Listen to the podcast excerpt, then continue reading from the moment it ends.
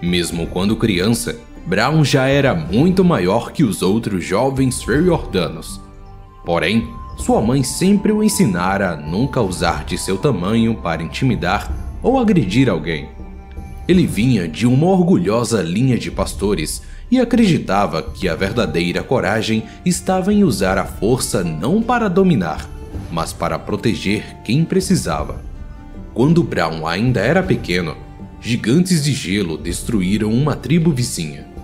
Essa tribo costumava atacar os rebanhos do povo de Brown, mas sua mãe não hesitara em cruzar a tundra para ajudar os sobreviventes, fornecendo peles, alimentos e curativos. A princípio, Brown não entendia o motivo de ajudar seus rivais, mas depois que as ações de sua mãe pouparam tantas vidas, as tribos formaram uma aliança eterna. Ele finalmente entendeu o que ela quis dizer quando falava que todo o povo de Feriord era uma família, e, daquele dia em diante, ele jurou unir todas as tribos. À medida que Brown crescia, tornava-se cada vez mais claro que ele era um dos venerados Glacinatas, e mesmo entre eles, sua força e habilidade de resistir aos elementos eram lendárias. Ele se tornou um herói local, resgatando crianças que escorregavam em desfiladeiros escorregadios, salvando viajantes presos em tempestades e protegendo famílias dos garras selvagens.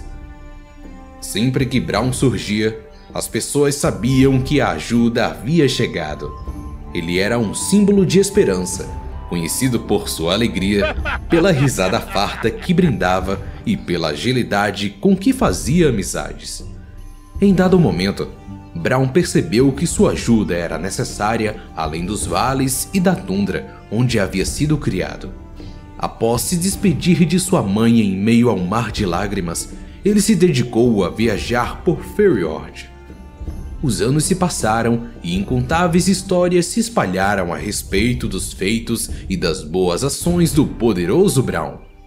Embora a maioria tivesse ao menos um fundo de verdade, elas cresciam exageradamente, tornando-se quase míticas, como a lenda de quando cortaram uma floresta inteira em uma única noite usando somente as mãos, ou como durante uma erupção vulcânica eles salvaram uma casa de uma fazenda isolada ao levantá-la e carregá-la para um local seguro. Uma história mais recente contava como Brown encontrou seu imenso escudo esculpido com uma cabeça de carneiro. Dizem que era uma porta de um cofre, forjada em tempos antigos e colocada em uma montanha. Enquanto passava, Brown ouviu apelos vindos do lado de dentro, mas não conseguia quebrar a porta. Incansavelmente, ele abriu caminho pela montanha com suas próprias mãos e resgatou o jovem troll que estava preso. Ele arrancou a porta inquebrável de suas dobradiças e a carrega consigo desde então. Assim como fez com várias outras histórias sobre ele, Brown riu vigorosamente da primeira vez que a ouviu, mas, em vez de negá-las, ele as aceitava. Por que deixar que a verdade atrapalhe outras pessoas a se inspirarem em tais atos de generosidade e de bondade? Não importa como conseguiu o escudo, o que importa é que, logo depois, Brown se dirigiu às sagradas terras de Stake, onde diversas tribos se reuniam para ouvir as palavras da mãe de guerra, Ash, que diziam ser a própria reencarnação de Avarosa. Ali, ele testemunhou o bárbaro Trindamer, que, desesperado para provar seu valor, atacava todos que ousassem enfrentá-lo. Enquanto Brown assistia, notou que a fúria de Trindamer estava chegando à beira do descontrole. Durante um duelo, o bárbaro estava tão perdido que parecia querer matar seu oponente, mesmo depois que sua vitória já estava nítida.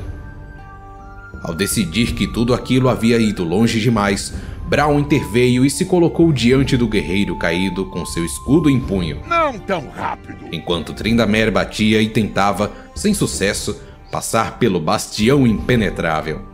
Quando a fúria do bárbaro se cessou, o bom humor de Brown o trouxe de volta à consciência.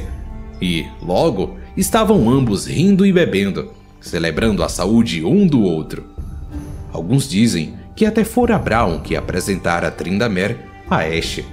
O bárbaro viria a se casar com ela, tornando-se seu único jurado de sangue. Brown não se vincula a nenhuma aliança tribal específica, pois ele enxerga todos os habitantes de Feriord como irmãos e irmãs.